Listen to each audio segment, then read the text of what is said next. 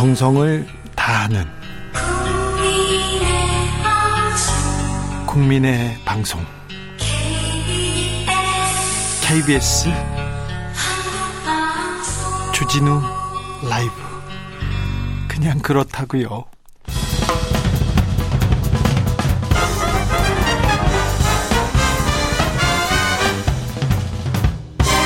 훅 인터뷰. 훅 인터뷰 이어갑니다.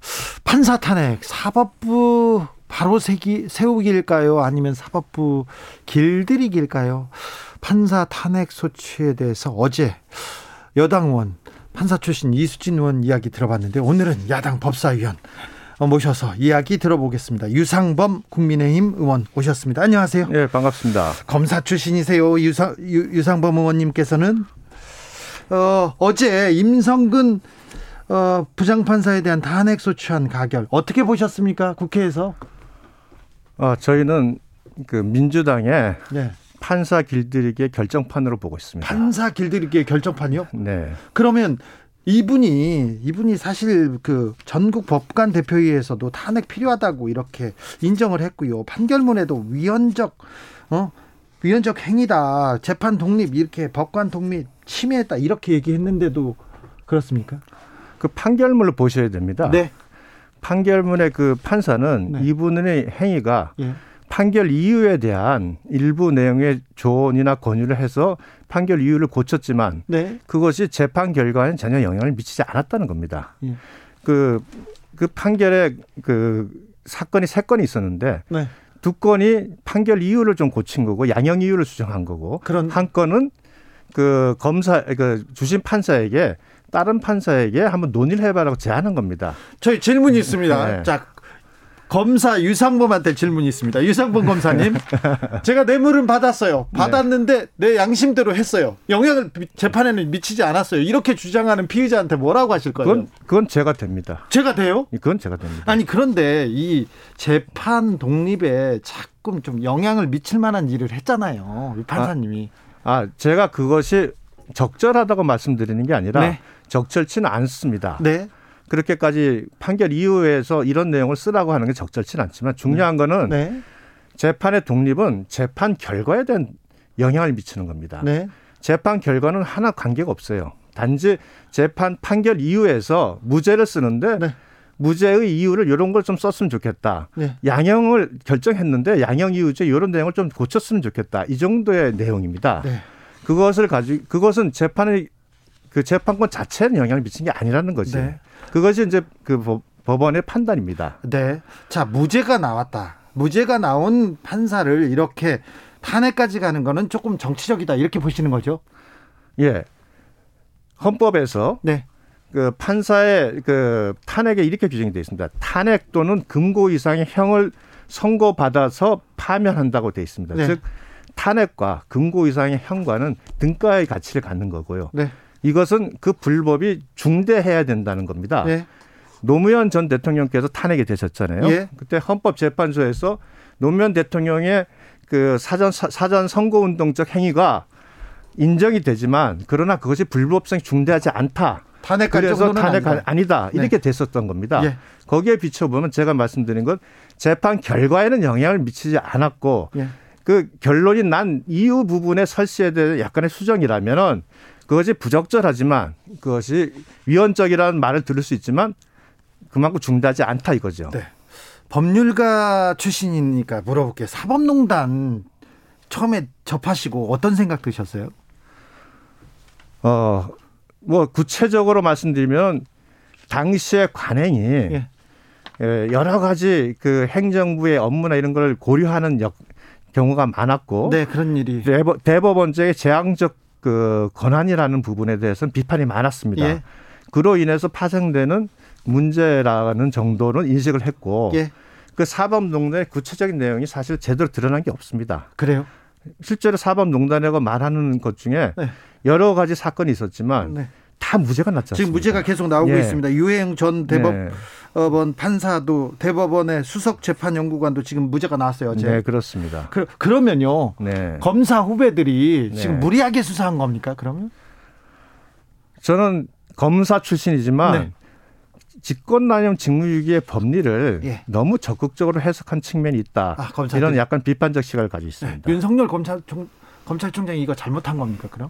잘못했다 잘했다고 판단하기는 어렵고요. 예. 다만 직권남용의 법리가 굉장히 어렵습니다. 예. 그래서 과거에는 직권남용이 항상 뇌물과 같은 경우가 결합이 될 때 유죄 인정이 됐고 그렇죠. 그 자체로만은 별도로 기소되는 경우가 극히 적었고 네. 저도 검사 생활 25년 동안 독자적으로 그것만 기소한 경우는 없었습니다. 그래요? 네. 그러니까 그런 점에서 보면 너무 그 당시에 사법농단이 갖고 있는 사회적 충격이 크다 보니까 네. 너무 좀 적극적으로 법리를 해석한 게 아닌가 하는 그런 생각을 하고 있습니다. 저는 사법농단 그 얘기 나왔을 때 너무 놀랐어요. 법과 양심이 아니라 다른 사람들이 얘기하고 정치적인 이유 때문에 재판에 영향을 미치다니. 그리고 도박한 프로야구 선수 재판하지 말라고 이런 얘기가 전 충격받았거든요. 자, 다음 주제로 넘어갈까요? 네. 자, 김명수 대법원장이 더 문제다 이렇게 얘기합니다. 국민의힘에서는 김명수 대법원장 탄핵해야 된다 이렇게 얘기하는데 네. 무슨 이유 때문입니까? 자, 임성근 판사가 어제 탄핵 소추가 됐습니다. 예. 작년 5월에 네. 대법원장을 만났을 때 대법원장이 네. 임성근 판사에 대해서 네. 정치권에서 탄핵의 논란이 있고 네. 만약 사표를 받으면 탄핵 나중에 본인이 비난을 받는다. 네. 이렇게 하면서 사표 수리를 안 했어요. 예. 그리고 나서 결국 시간이 지나서 임성근 판사가 탄핵이 됐습니다. 네. 즉 정치권의 탄핵 논란에 대해서 재판장이 알아서 그 부분에 대해서 임성근 판사의 사표를 보류함으로써 네. 결국 탄핵을 일으키게 했다는 것은 대법원장이 스스로 사법권의 독립이라는 개념을 포기한 겁니다. 독립을 포기한 거고 정치권의 입장을 반영해서 자기 후배 판사를 단두대에 올려버린 겁니다. 이런 차원에서 김명수 대법원장은 자격이 없다는 거예요. 또 하나는 더 중요한 게 있습니다. 이 사회의 지도자는 절대 거짓말을 해서는 안 됩니다. 네. 김도읍 의원과 예. 제가 그 조선일보 보도에 대한 의견을 물었을 때 분명히 사표를 제출하려고 하지 않았다. 예. 또한 대화 중 탄핵을 이유로 사표를 보류하지 않았다라고 명확히 답변을 했습니다. 예. 그리고 나서 그 답변이 나오고 나서 저희 그 임성근 판사가 녹취록을 공개했죠. 예. 그냥 녹취록 공개하기 전까지는 그렇게 답을 했어요. 예. 즉 진실이 드러나기 전까지는 거짓말을 했다는 겁니다. 닉슨 게이트가 발생한 이유, 빌 클린턴이 위증죄로 기소된 이유, 엘고어가 대통령에서 부시한테 떨어진 이유, 그게 다 세 가지가 뭔지 아십니까? 거짓말입니다. 네. 이렇다면 적어도 가장 중요한 부분에서 거짓말을 한 대법원장은 절대 사퇴를 해야 되고 자격이 없고 좀 더 저희가 좀 자료를 모으겠습니다만 반드시 탄핵이 될 수 있는 충분한 사유가 된다고 봅니다. 김명수 대법원장은 불분명한 기억 때문에 기억에 의존해서 답변했다. 그렇게 사과를 했지만 이건 분명히 거짓말이라고 국민의힘에서는 보고 있고요. 네, 그런데 사적 대화 어찌 보면 이 임성근 부장판사에 대해서 뭐 판결을 내릴 수 있는 위치에 있는 대법원장이 둘이 만난 것도 좀 만남 자체가 부적절하기도 했고 또 거기 가서 또 사적 대화를 녹취를 해가지고 공개했다 이 부분에 대해서도 국민들은 좀 충격적이었어요. 판사들은 만나면 이렇게 녹취하나 이런 얘기도 있고요. 그거는 이렇게 보셔야 됩니다. 네. 대법원장이 절대적 인사권을 가지고 있습니다. 예. 대법원장의 사표를 수리해달라고 요청하는 사람은 약자입니다. 네. 그럼 그 사람이 왜 녹취를 했을까요? 기본적으로는 대법원장을 믿지를 못하는 겁니다. 네. 밑에 판사가 대법원장을 믿지 못한다는 것, 그 책임은 대법원장한테 있는 겁니다. 예. 저는 그게 적절하다는 표현을 하지는 않습니다. 예. 그러나 법적으로는 다 불법이 아닌 거고요. 예. 그 밑에 고등 부장판사가 대법원장을 만나면서 녹취를 할 정도까지 대법원장이 신뢰를 주지 못하는 사람이라는 건 저는 그것이 더 중요한 부분이라고 봅니다. 네. 헌재로 이제 넘어갔습니다. 탄핵 소추안은. 네. 탄핵 사유가 되지 않는다고 결정할 것으로 보는 그 법조인들이 많은데 결과를 어떻게 예상하십니까? 저는 헌법재판소가 네. 최근에 그 공수처법 위헌 그 판결을 하는 그 행태로 봐서 네. 이 사건은 2월 28일이 지나서 네. 이제 임성근 부장판사가 판사의 자격을 상실하지 않습니까? 예. 그러면은 파면을 해야 될 자격이 없기 때문에 네. 그 자체로 소의 이익이 없습니다. 네. 그럼 그대로 각하가 되는 거거든요. 네. 실제 판단을 안 하고 예. 형식적으로 각하 판단을 함으로써 헌법재판소가 여러 가지 나올 수 있는 비난을 면하지 않을까 이렇게 예상하고 있습니다. 자, 근데 아무튼 김명수 대법원장에 대한 비판 있었고요. 사법농단에 대한 그 비난 계속 이어졌는데 사법개혁 필요성에 대해서 국민들이 좀 절감하고 있는 것 같은데 사법개혁 해야죠? 네, 해야 됩니다. 어떻게 해야 됩니까? 사법개혁이 필요한 여러 가지 그 사법농단의 얘기가 나온 것도 1번은 대법원장의 제왕적 권한입니다. 네. 대법원장이 모든 판사에 대한 인사권을 다 가지고 있습니다. 네. 그 인사권을 분할하는 형태로 예. 감으로써 대법원장의 절대적 권한을 줄이는 게 중요하고요. 예.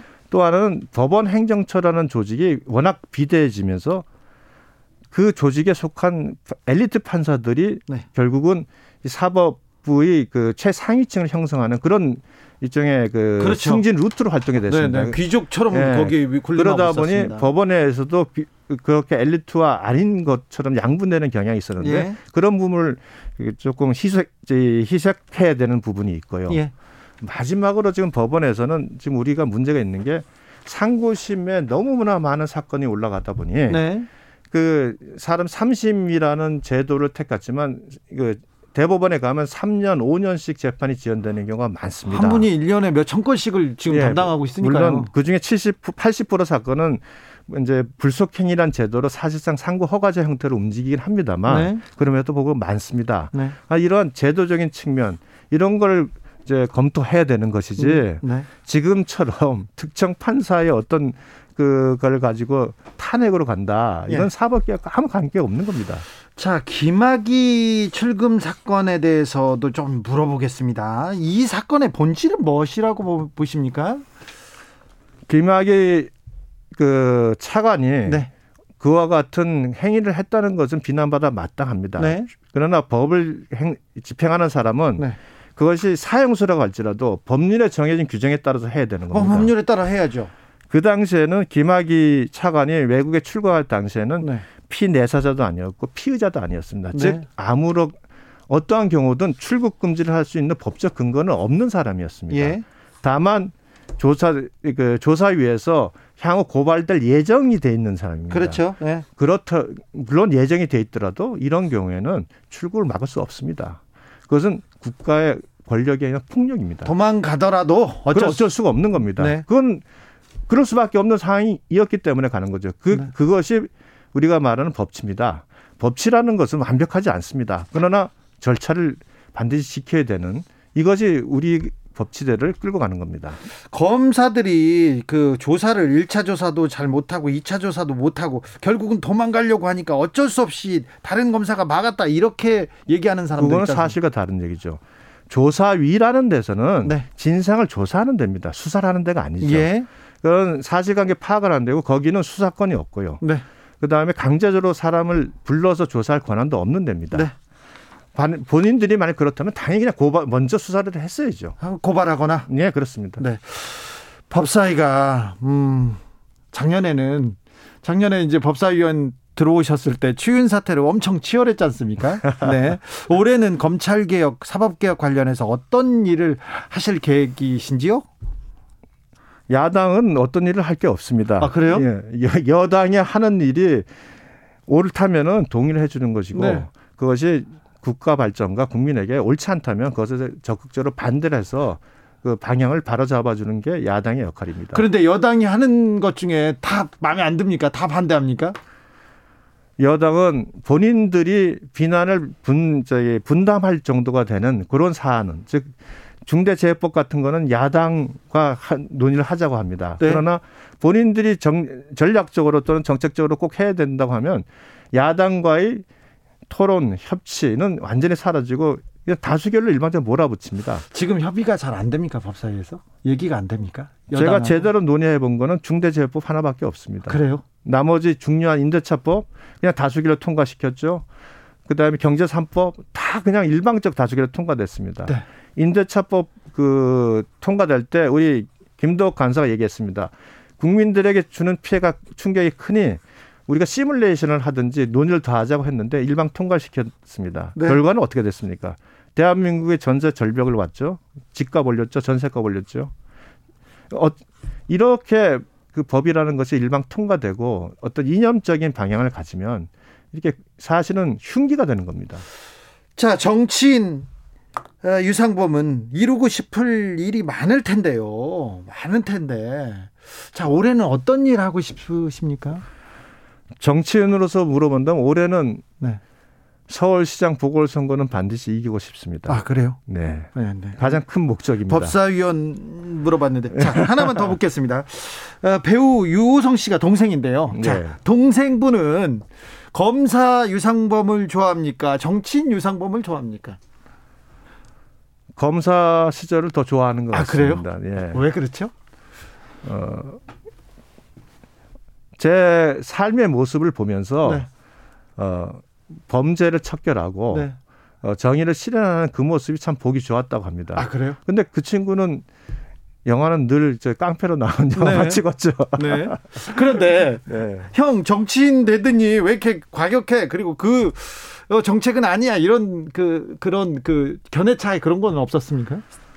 제가 법사위가 워낙 뭐 여러 가지로 논란이 많았던 법사위가 네. 그러다 보니까 저도 목소리를 많이 높였는데 네. 동생이 하는 얘기는 좀 목소리 높이는 것보다는 논리적이고 설득력 있게 네. 좀 상대방을 설득하는 모습을 좀 보여줬으면 좋겠다. 아하, 네. 뭐 이런 조언을 받았습니다. 그래도 유상범 의원님은 논리적이고 좀 그렇게 차분하게 얘기하시는 편인데요. 예, 그래도 뭐 동생이 보기에는 네. 아마 좀 낯선 모양입니다. 알겠습니다. 여당의 얘기도 듣고요. 야당의 얘기도 특별히 법사위원들을 좀 많이 모셔서 얘기 또 듣겠습니다.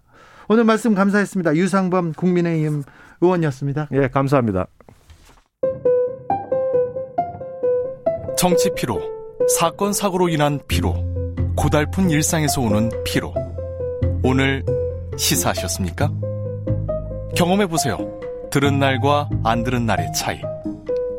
여러분의 피로를 날려줄 저녁 한 끼 시사. 주진우 라이브.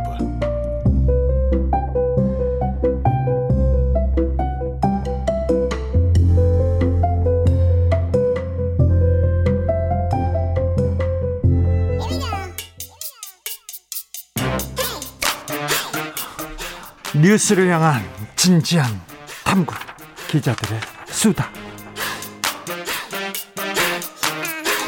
라이브 기자실을 찾은 오늘의 기자는 탐사하는 기자 미디어오늘 정철훈 기자입니다. 안녕하세요. 네, 안녕하세요. 자, 또 뭘 탐사하고 뭘 탐구하고 있습니까? 오늘 네이버부터 바로 이야기를 해보겠습니다. 네이버. 네. 네, 실시간 검색어 서비스 이제 폐지가 됩니다. 드디어 폐지됐어요. 네, 2월 25일자로 폐지가 되고요. 네.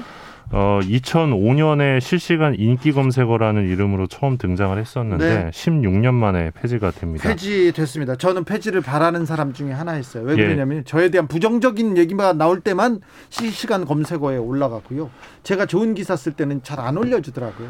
예, 요게 이제 여론 조작 논란이 계속되면서 네. 예, 순기능보다 역기능이 더 많다 이런 지적이 좀 있었고요. 예. 네이버가 이 서울시장 재보궐선거를 앞두고 이렇게 네. 폐지를 결정했습니다. 네, 네. 아시겠지만 검색어 순위를 인위적으로 올리는 게 가능합니다. 예. 그래서 선거철이나 논란이 되는 사건마다 이 조작 의혹이 제기가 됐었고 예.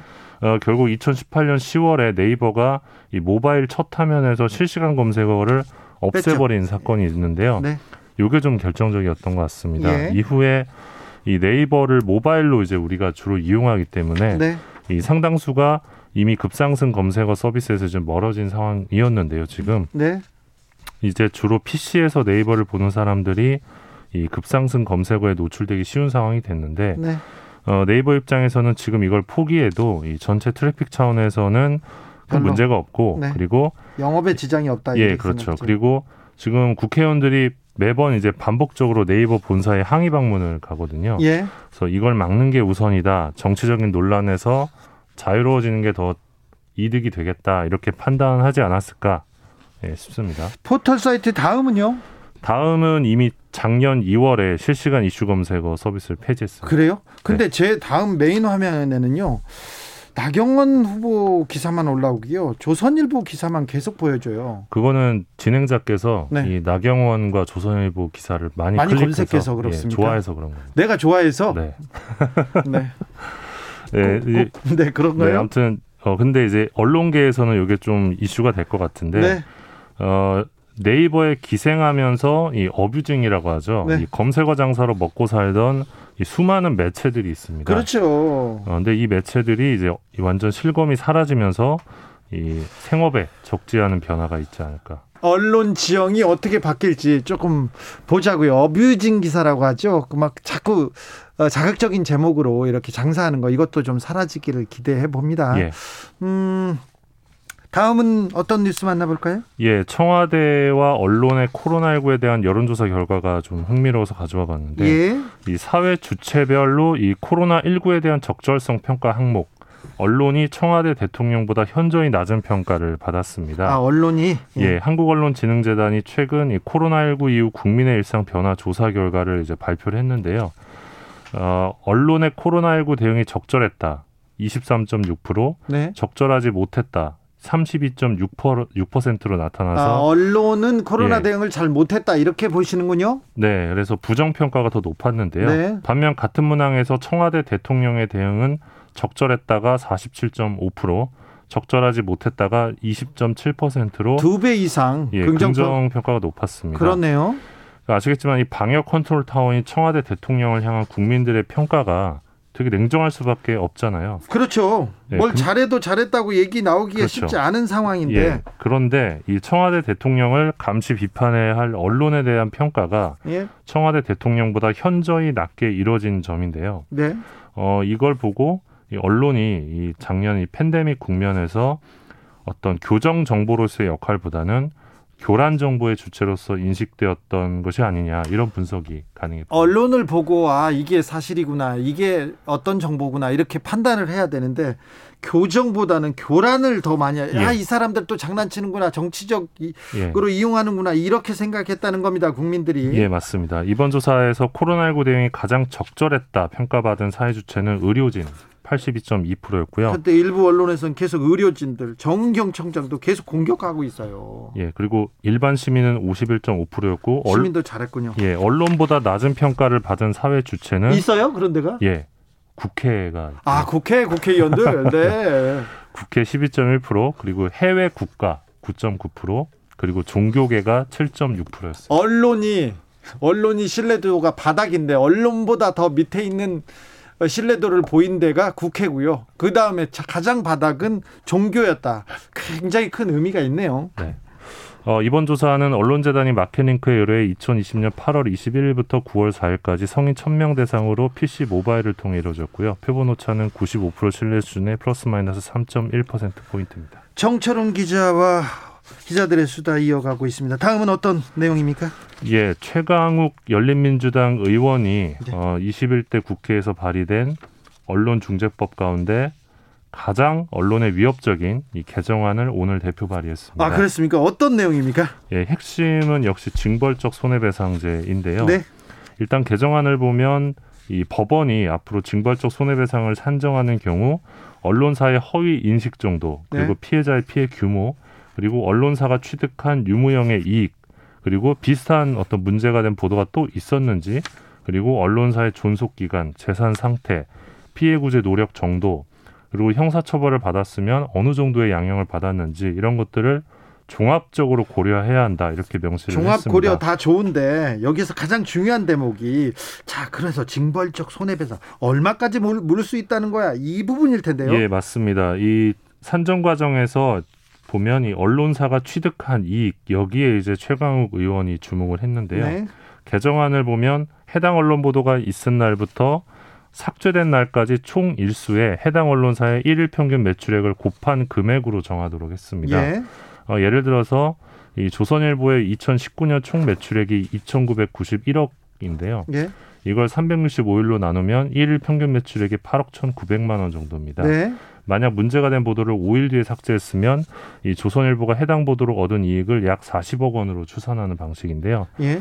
그러니까 이 개정안의 핵심은 언론사의 매출액을 주요한 징벌적 손배 산정 기준으로 설정을 해서 이 대규모 언론사일수록 어떤 치명적인 처벌이 가능하다.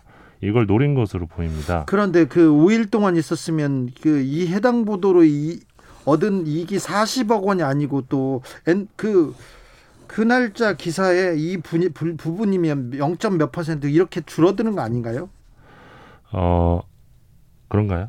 아니 그럴 수도 네. 있는데 이 부분이 네. 40억씩 이렇게 만약에 네. 그날 이 기사가 나왔는데 이 기사로 5일 동안 40억을 받았다. 그래서 40억을 물어내야 된다. 그럼 언론사한테는 엄청 치명적일 수 있겠네요. 예, 만약에 그렇게 해석을 한다면 네. 가능하고요. 앞서 네. 언론인권센터에서도 이 징벌적 손해배상 산정 기준을 언론사의 매출액을 고려해야 한다. 이런 네. 지적을 하기도 해서 좀 논의가 좀 활발해질 것으로 보입니다. 자, 논의가 활발해지는데 논란이 되기도 하지요? 예, 논란이 예상되는 대목도 있는데 현 개정안을 보면 언론중재위원회가 문화체육관광부 소속 언론위원회로 바뀌게 됩니다. 예? 그리고 언론위원회가 이 침해 행위를 판정해서 시정명령을 하고 시정명령을 이행하지 않으면 2천만 원 이하의 이행강제금을 부과할 수 있게 됩니다. 예? 이게 이제 언론 보도에 따른 실효적 피해 구제를 위해 중재가 핵심이거든요. 현행 언론중재위원회. 네, 근데 그렇죠. 이거를 침해 여부 판정으로 바꾸는 어떤 전면적 변화를 예고하는 건데. 그렇죠. 이렇게 되면 언론위원회가 일종의 법원 역할을 하게 되는 거고, 이제 정부 부처 소속이기 때문에 당장 정부 비판 보도를 막는 검열기구가 될 수 있다. 이런 비판이 불가피해 보입니다. 언론이 막대한 권한을 가지고 있음에도 불구하고 책임은 지지 않았어요. 허위 보도. 사실이 아닌 보도를 가지고도 책임을 지지 않았는데 언론개혁, 이 언론이 얼마나 책임을 지는지 이 부분을 좀 짚고 넘어가려는 그런 법안들이 계속되고 있습니다. 예, 그러니까 개인적으로는 이 개정안의 의미를 굳이 둔다면 네. 이 지금까지 징벌적 손배 관련 기존 법안들은 실제 피해액의 3배, 5배 요 수준으로 논의가 계속됐는데 네. 이번 개정안의 경우는 큰 언론사일수록 더 많은 손해를 물어야 된다. 이 취지여서 좀 시사점이 있는 것 같고요. 네, 자 다음 이야기로 넘어가 볼까요? 네, 그 언론 개혁을 위한 노사동수 편성위원회 법안이 또 어제 발의가 됐습니다. 이게 무슨 얘기죠? 예, 정필모 더불어민주당 의원이 이 방송의 편성 제작 자율성 보장을 위한 이 노사동수 편성위원회 설치 의무화를 골자로 한 이 방송법 개정안인데요. 이게 통과가 되면 지상파, 종합 편성 채널, 보도 전문 채널은 이 편성위원회를 구성을 할 때 회사 추천 5명, 종사자 대표 추천 5명이 동수로 이제 편성위원회에 참여를 하게 되는 겁니다. 그 뒤에 방송편성규약의 편성위원회의 의견을 적극 반영해야 하고요. 또 이 편성위원회에서는 방송 프로그램의 취재 제작 및 편성 자율성 침해 사건이 발생하거나 또 시청자위원회 추천 건과 같은 사안이 있을 때 이를 심의 의결하게 됩니다. 어떤 의미를 가지는지 좀 눈에 들어오지 않습니다. 잘 모르겠어요. 저는 이해가 잘 안 되는데 어떤 의미죠? 그러니까 예를 들어서 사내에서 어떤 제작 자율성 침해 논란이 불거지거나 네. 보도와 관련된 논란이 불거졌을 때 이거를 노사가 동수로 구성된 편성위원회에서 논의할 수 있다는 거고 네. 이 논의의 결과를 회사가 적극적으로 반영해야 된다는 겁니다. 네, 근데 이거 어떤 언론사에서는 굉장히 반대하겠는데요? 예, 앞서 과거에도 이 개정 논의가 있었는데 종합편성 채널을 소유한 이 보수신문의 강한 반대로 여야 합의가 파기된 사건이 있습니다. 네. 2014년이었는데요. 당시 여야가 이제 노사동수 편성위원회 개정안에 합의를 하니까 다음 날 이제 조중동에서 일제히 이제 비판하는 기사가 그렇겠죠. 나갔습니다. 예. 민영 방송의 편성권을 침해할 수 있는 독소 조항이다. 예. 그리고 조선일보의 경우는 이 노조가 근로 조건과 무관한 문제로도 취재 제작 거부를 할 수 있는 명분으로 악용될 여지가 있다. 이런 주장을 했었고요. 예. 그래서 결국 새누리당이 이 법안 소위 심사에서의 합의를 파기한 바 있습니다. 그래서 이번에도 강한 반발이 예상이 됩니다. 보수 언론사의 노조들이 노조의 역할을 제대로 하는 적이 없었던 것으로 보이는데요. 그리고 노조 이상한 노조들도 많고요. 이상하지 않은 노조도 있습니다. 그런데 특별히 언론사 노조들은 조금 이상한 노조들이 있어서요. 조금 네. 이 부분이 어찌 될지 어찌 진행될지 좀 지켜보겠습니다. 저는 이 법이 없는 것보다는 있는 것이 그 방송사에게 훨씬 득이 된다고 생각합니다. 그러게요. 예. 자, 언론 개혁에 대한 법안들 계속 나오고 있습니다. 자, 다음 소식은요? 예, 그 TV조선 메인 뉴스 시청자 수가 이 월간 단위에서 MBC 뉴스데스크와 SBS 메인 뉴스를 앞선 지표가 나왔습니다. 이거 굉장히 그 주목할 만한 뉴스인데, 그러니까 예. TV조선 뉴스가, 종편 네. 뉴스가 MBC, SBS, 지상파를 지금 앞섰다고요? 예, 개국 이래 최초이고요. 예, 종편 생긴 이래 최초네요. 근데 월간 단위로 볼 때는 최초인 것 같습니다. 네네. 이 양사를 어떻습니까? 다 앞선 거는 KBS가 지난 3일에 발행한 이 월간 코코파이 TV 지표라는 게 있습니다. 네. 그 지표를 보면 TV조선 뉴스9는 1월 평균 시청자 수에서 이 133만 명을 기록을 해서 TV조선은 133만 명, 예, SBS 8뉴스가 121만 명, 예. MBC 뉴스데스크가 120만 명이어서 MBC와 SBS를 따돌렸네요. 예, KBS 뉴스9이 280만 명의 시청자 수였는데 280만 명이 KBS 뉴스고요. 그다음에 TV조선은 130만 명대요. 와. 예, 그래서 방송사 메인 뉴스 2위가 됐습니다.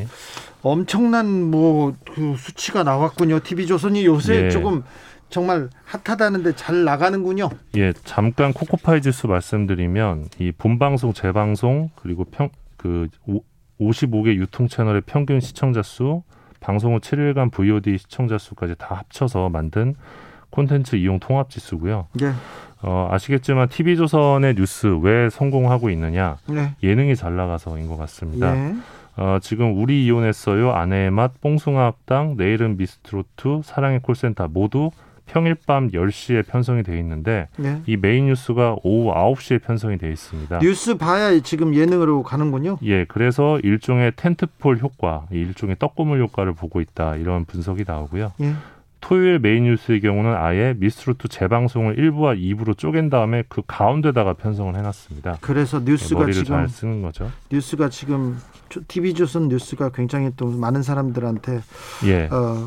사랑을 받고 있군요. 예, TV조선의 현 상황을 두고 이제 JTBC가 뉴스로 종편이라는 벽을 허물었다면 TV조선은 트롯으로 그 벽을 허물었다, 이런 지적도 나오고 있는데 네. 아시겠지만 종편 출범 이후 TV조선은 유사보도 채널이란 조롱의 대상이었는데 네. 지금은 뭔가 예능판을 바꾸고 뉴스의 영향력까지 키우고 있는 상황입니다. 네.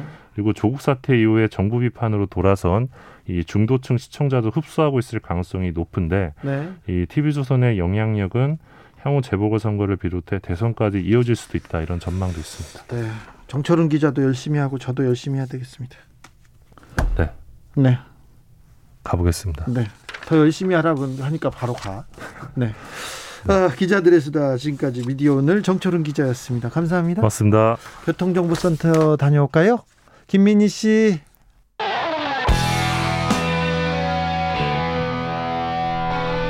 스치기만 해도 똑똑해진다. 드라이브 스루 시사 주진우 라이브.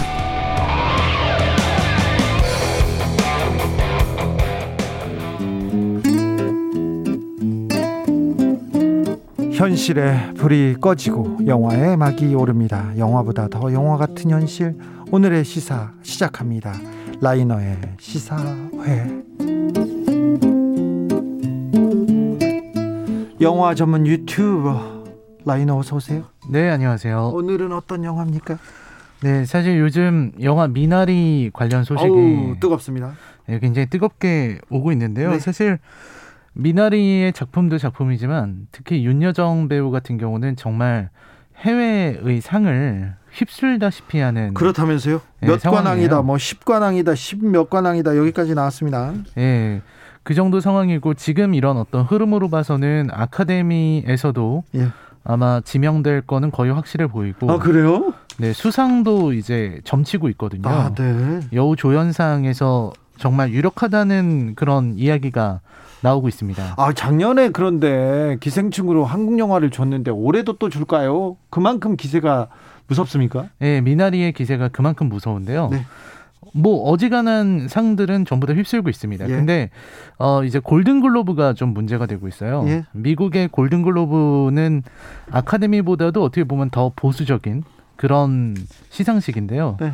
여기에서 이제 그 두 가지 문제가 생겼습니다. 하나는 외국어 영화상에 미나리로 올렸다는 거. 예. 그리고 두 번째는 윤여정 배우가 여우조연상 후보에도 못 올랐다는 거죠. 네. 이것 때문에 미국 현지에서도 굉장히 큰 비판이 나오고 있습니다. 네.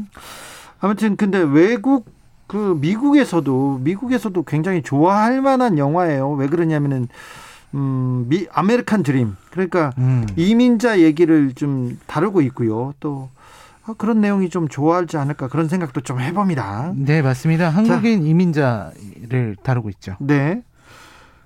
자, 그래서 어떤 영화죠, 오늘은? 오늘은요. 그래서 지금처럼 이런 상황에서 외국어 영화상을 받은 작품 중에서 하나 골라봤어요. 예. 그 외국어 영화상 그리고 아카데미 국제 영화상 이 두 가지를 전부 다 받았던 작품이 있는데요. 예. 2018년에 나왔던 알폰소 쿠아론 감독의 로마라는 작품입니다. 로마. 네. 굉장히 가슴 아픈 내용이었던 것 같은데요. 자, 그때 로마가 아카데미 작품상을 다 받는다고 막 그랬었어요. 네. 받을 거라고 계속 얘기했었는데. 그렇죠. 그런데 다들 뭐 받지 않겠느냐 이런 얘기가 있었는데 그린북이라는 작품이 받았습니다. 그린북도 좋은 작품이죠. 네, 그린북도 뭐 좋은 작품이고 또 네. 미국인들이 되게 좋아하는 스토리예요. 인종 얘기가. 네, 인종차별을 또 약간 미국인들다운 스토리로 미화. 네, 그렇게 또 해결하는 이런 이야기라서 되게 좋아하는 이야기고 저도 되게 따뜻하게 보긴 했는데요. 네. 근데 작품성이라는 측면에서는 로마에게 밀린다라는 게 좀 중론이었습니다. 로마가 그때 왜 밀렸습니까? 그때 로마가 상을 못 받은 이유가 두 가지였는데요. 외국어 영화라는 점, 그리고 다른 하나는 넷플릭스 영화라는 점. 네. 이 두 개가 이제 좀 문제가 됐었던 모양인지 로마는 참 아카데미에서 밀렸어요. 네, 작품상은 받지를 못했는데요. 그래도 10개 부분에서 노미네이트 됐었고 그리고 외국어 영화상을 비롯해서 감독상 등을 받았기 때문에 대단한 작품이라는 생각이 들고요. 네. 또 알폰소 쿠아론이라는 아주 요즘 현 시대를 살아가는 아주 위대한 영화 감독의 작품이기도 합니다. 그 로마 전까지 알폰소 쿠아론이 이렇게 위대한 감독이었나는 잘 몰랐어요, 저는. 로마 전까지는요. 그래비티, 칠드런 오브 맨 이런 작품이 있었죠. 좋긴 했어요. 좋긴 했는데. 훌륭했어요. 그런데 네네. 해리포터 찍었잖아요, 이분이. 네네. 그래서 맞습니다. 저는 좀 약간 판타지 감독이구나 이렇게 생각했는데요. 로마는요 정말 4월을 라일락님께서 로마 제목 듣고 전율이 너무 인상 깊게 본 영화라서요. 그렇죠? 아카데미 작품상을 타지 못해서 논란이 됐었습니다. 네, 맞아요. 네, 이게 안 받는 게 이상했었죠. 네, 인생은 아름다워도 그랬었잖아요. 네, 맞습니다. 자, 로마의 줄거리 속으로 영화 속으로 들어가 볼까요? 네, 사실 로마라는 영화는 알폰소 쿠아론 감독의 어떤 인생을 담은 영화이기도 하고요. 네, 멕시코. 네, 그리고 또 알폰소 쿠아론 감독이 영화란 무엇인가에 대해서 질문을 던지는 그런 작품이기도 합니다. 예. 여기 나오는 주인공은 클레오라는 여성인데요. 예. 이 클레오라는 여성은 소피아라는 그 여성의 집에 뭐라고 할까요? 일해주는 사람? 가사도우미? 네, 가사도우미. 예, 뭐 예전 같으면 식모 이렇게 불렀었는데 이게 연기라는 게 저는 다큐멘터리인 줄 알았어요. 네, 맞아요. 진짜 다큐멘터리인 줄 알았어요. 그냥 현실에서 그냥 걸어 들어온 것 같았어요. 영화 안으로. 예. 네, 맞습니다. 그렇게 느끼셨던 이유 중에 하나가 또 이제 관찰하는 듯한 카메라. 네. 이런 게 굉장히 인상적인데요.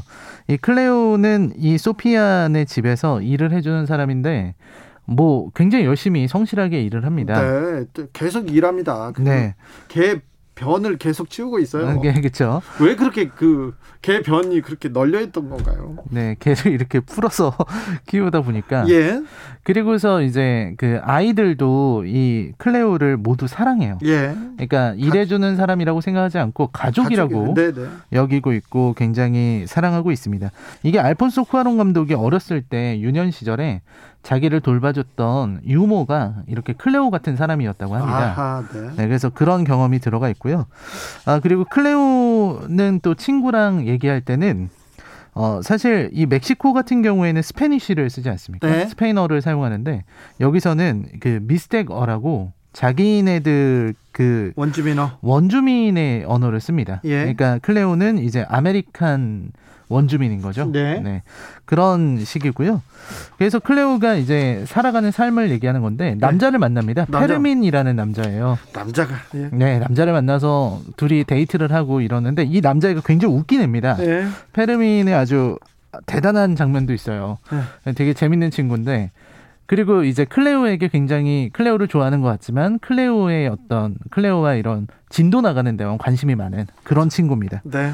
그랬는데 이제 클레오랑 같이 영화를 보러 가요. 영화를 보러 간 자리에서 페르민이 막 키스를 하고 있는데 클레오가 얘기를 합니다. 나 생리를 안 하는 것 같아. 나 임신한 것 같아. 임신했어요. 그 얘기를 페르민이 딱 듣고서 뭐라고 하냐면 아, 나 그럼 화장실 좀 갔다 올게. 그리고요. 도망갑니다. 이 나쁜 남자. 페르민이 그 자리에서 클레오를 두고 정말 영화관에서 그냥 도망가 버렸어요. 네. 클레오가 이거를 믿질 못해요. 네. 너무 황당하니까 이게 어느 정도 황당해야 이 얘기를 할 텐데 너무 황당하니까 나중에 그 페르민이 훈련하는데 찾아가잖아요. 네, 찾아갑니다. 하필이면 태권도 훈련하고 있잖아. 네, 맞습니다. 그런데 거기서도 나무라고 또 가잖아요. 네, 거기서도 아무런 책임도 지지 않는 예. 이런 모습을 보여주고 있고요. 예? 전반적으로 이제 클레오가 임신했다는 사실을 알려야 되는데 소피아한테 알릴 때 되게 많이 고민을 해요. 예? 가장 클레오가 두려워했던 거는 임신했다는 이유로 내가 이 집에서 쫓겨나는 거 아닐까? 그렇죠. 이런 걸 생각을 했는데 네. 클레오가 소피아한테 얘기를 했을 때 소피아는 오히려 자기 일처럼 더 걱정을 해주고 네. 오히려 클레오를 데리고 차를 타고 병원까지 갑니다. 병원에 데려가죠. 네, 근데 소피아의 문제가 뭐냐면 운전을 정말 너무 못해요. 네. 너무 못해서 가는 동안 여기저기 부딪히거든요. 가는 동안 부딪히고 막 집 시위 있었잖아요. 네, 데모 장면이 있었고요. 네, 엄청 힘들어하는데 갈 정도로 네. 소피아가 클레오를 아끼고요. 그리고 아까 말씀하신 것처럼 이 영화의 배경이 1971년 멕시코의 이야기고요. 예. 그 멕시코 당시에 이제 독재 정권 비슷한 거죠. 예. 그게 들어와 있었던 시기여서 그런 어떤 시대적 상황이랑 연결되는 이야기들이 남아 있습니다. 네. 아까 이제 훈련 받는 거 말씀하셨는데 그 페르민이 훈련 받았던 그 청년들 모아놓고 훈련 시키거든요. 대모 진압 훈련. 그렇습니다. 그 어떻게 보면 정말 학생 운동을 때려잡기 위한 네. 그런 운동으로 그런 애들을 이제 키워내고 있었던 네. 거였죠. 예. 그런 어떤 시대적 상황과 연결되어 있는 게 바로 로마라는 작품입니다. 왜 라이너가 지금 로마를 들고 왔을까요? 제가 들고 온 이유는요. 사실 이 로마의 이야기 자체가 굉장히 느리고 정적이긴 하지만 너무나도 아름다운 작품이라는 거. 예. 그리고 이 어떤 정치사회, 정치 현실과 인간의 현실, 한 인간의 삶이 이렇게 맞아 들어간다는 거 이런 부분들이 굉장히 좋은 작품이라는 생각이 들고요. 네. 대부분이 다 은유적입니다. 클레오의 아이가 태어나는 장면부터 시작해서 그리고 이 데모에 진압되면서 사람이 죽어나가는 네. 정치 현실 안에 개인의 삶이 어떻게 희생되는지를 또 보여주는 작품이기도 합니다. 예, 알겠습니다. 네, 라이너가 추천하는 작품이요. 굉장히 좋습니다.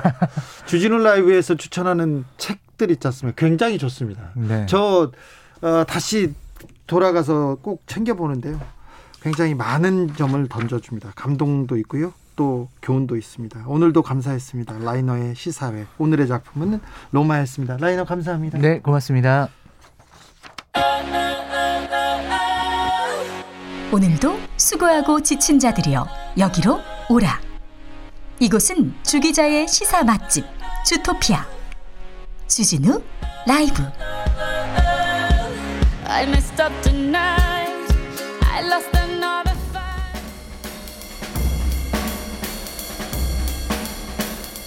느낌 가는 대로 그냥 고른 뉴스 여의도 주필. 미얀마 첫 거리 시위, 로힝야 난민도 쿠데타 반대. 경향신문 기사인데요.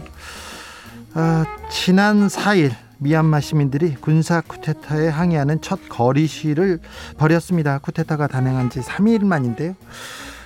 양곤, 그 수도 양곤에서는 냄비 시위를 이어가고 있습니다. 냄비를 두드리고 있다고 하죠. 그리고 아파트 베란다에서는 휴대전화 불빛을 켜고 흔들고 있다고 합니다.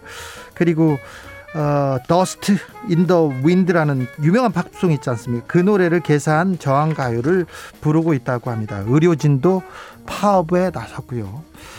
방글라데시에 있는 미얀마 소수민족이죠, 로힝야 난민 캠프에서도 쿠데타 반대 시위를 열었다고 합니다.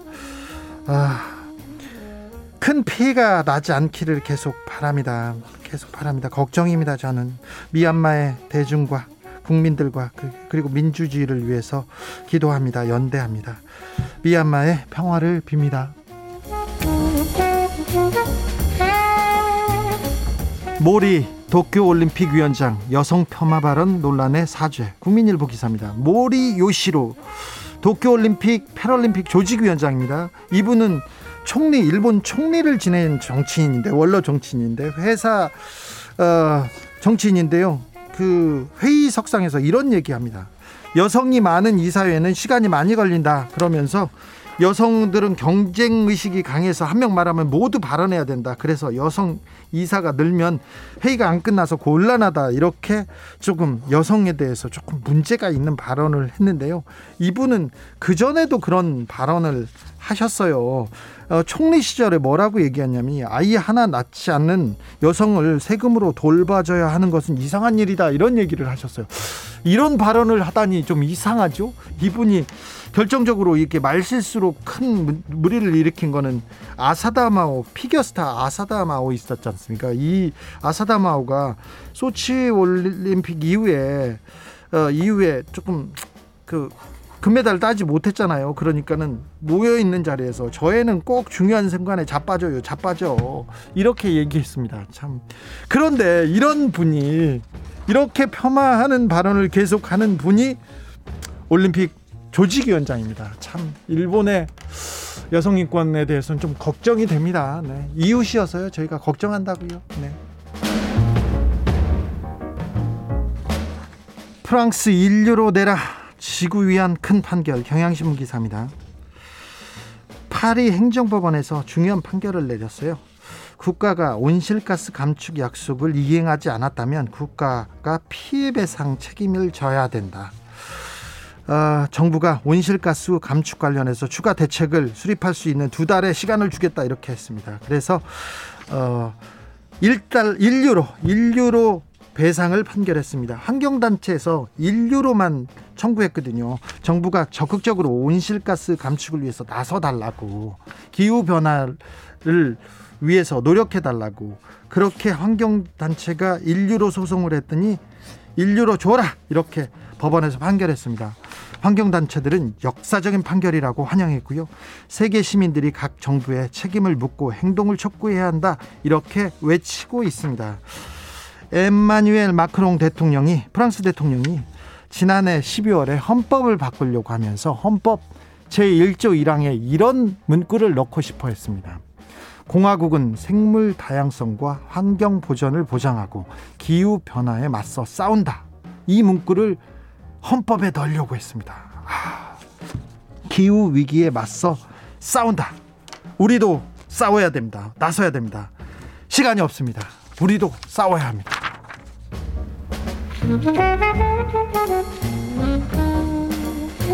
웃는 돌고래, 상괭이를 살려주세요. 한겨레 기사인데요. 흔히 웃는 돌고래라고 알려진 상괭이가 있습니다. 해양 보호 생물종인데요. 최근에 이 상괭이가 제주 연안에서 잇따라 숨진 채 발견되고 있어서 참 가슴이 아픕니다. 그런 뉴스입니다. 제주도 연안에서 숨진 채 발견된 상괭이는 2018년에는 8마리였어요. 그런데 2019년에는 44마리, 44마리였는데 지난해는 55마리로 급증합니다. 근데 올해는요, 벌써 한 달밖에 안 지났는데 벌써 14마리가 숨진 채 발견됐어요. 왜 그럴까요? 그 이유를 찾아봤는데 주변에 그물을 너무 많이 쳐서요. 그물에 이렇게 상괭이가 다른 물고기를 잡아먹으러 들어갔다가 그 어망에서 나오지 못하거나, 아니면 걸려서 겨우 빠져나왔는데 상처를 크게 입어서 해안가에 이 사체로 떠밀려온 것으로 보인다고 합니다. 참, 기후변화, 또 그렇고 그 생명보호, 이 생태계 보호를 위해서 우리가 나서야 합니다. 싸워야 합니다.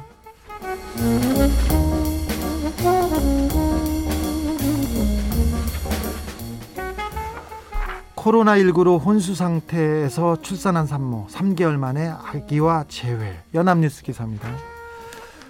미국 얘기예요. 미국 위스콘신주에, 미국 중부에 있는 위스콘신주에 켈리 타운젠트라는 엄마가 있어요. 그런데 지난해 10월에 코로나에 감염돼 가지고요, 호흡곤란, 기침 등으로 호소하면서 병원에 실려왔어요. 병원에 실려왔는데 위험한 거는 뭐냐면요, 임신해 있다는 거예요. 임신해 있어요. 그런데 의식을 잃었어요. 엄마가 의식이 없는 위험한 상황에 지난해 11월 4일 날 딸 루시를 낳았습니다. 그런데 천만다행인 게 코로나 검사에서 루시는 음성을 받았습니다. 음성을. 타운젠트 상태가 출산을 하고 더 나빠졌다는 게 더 문제였어요.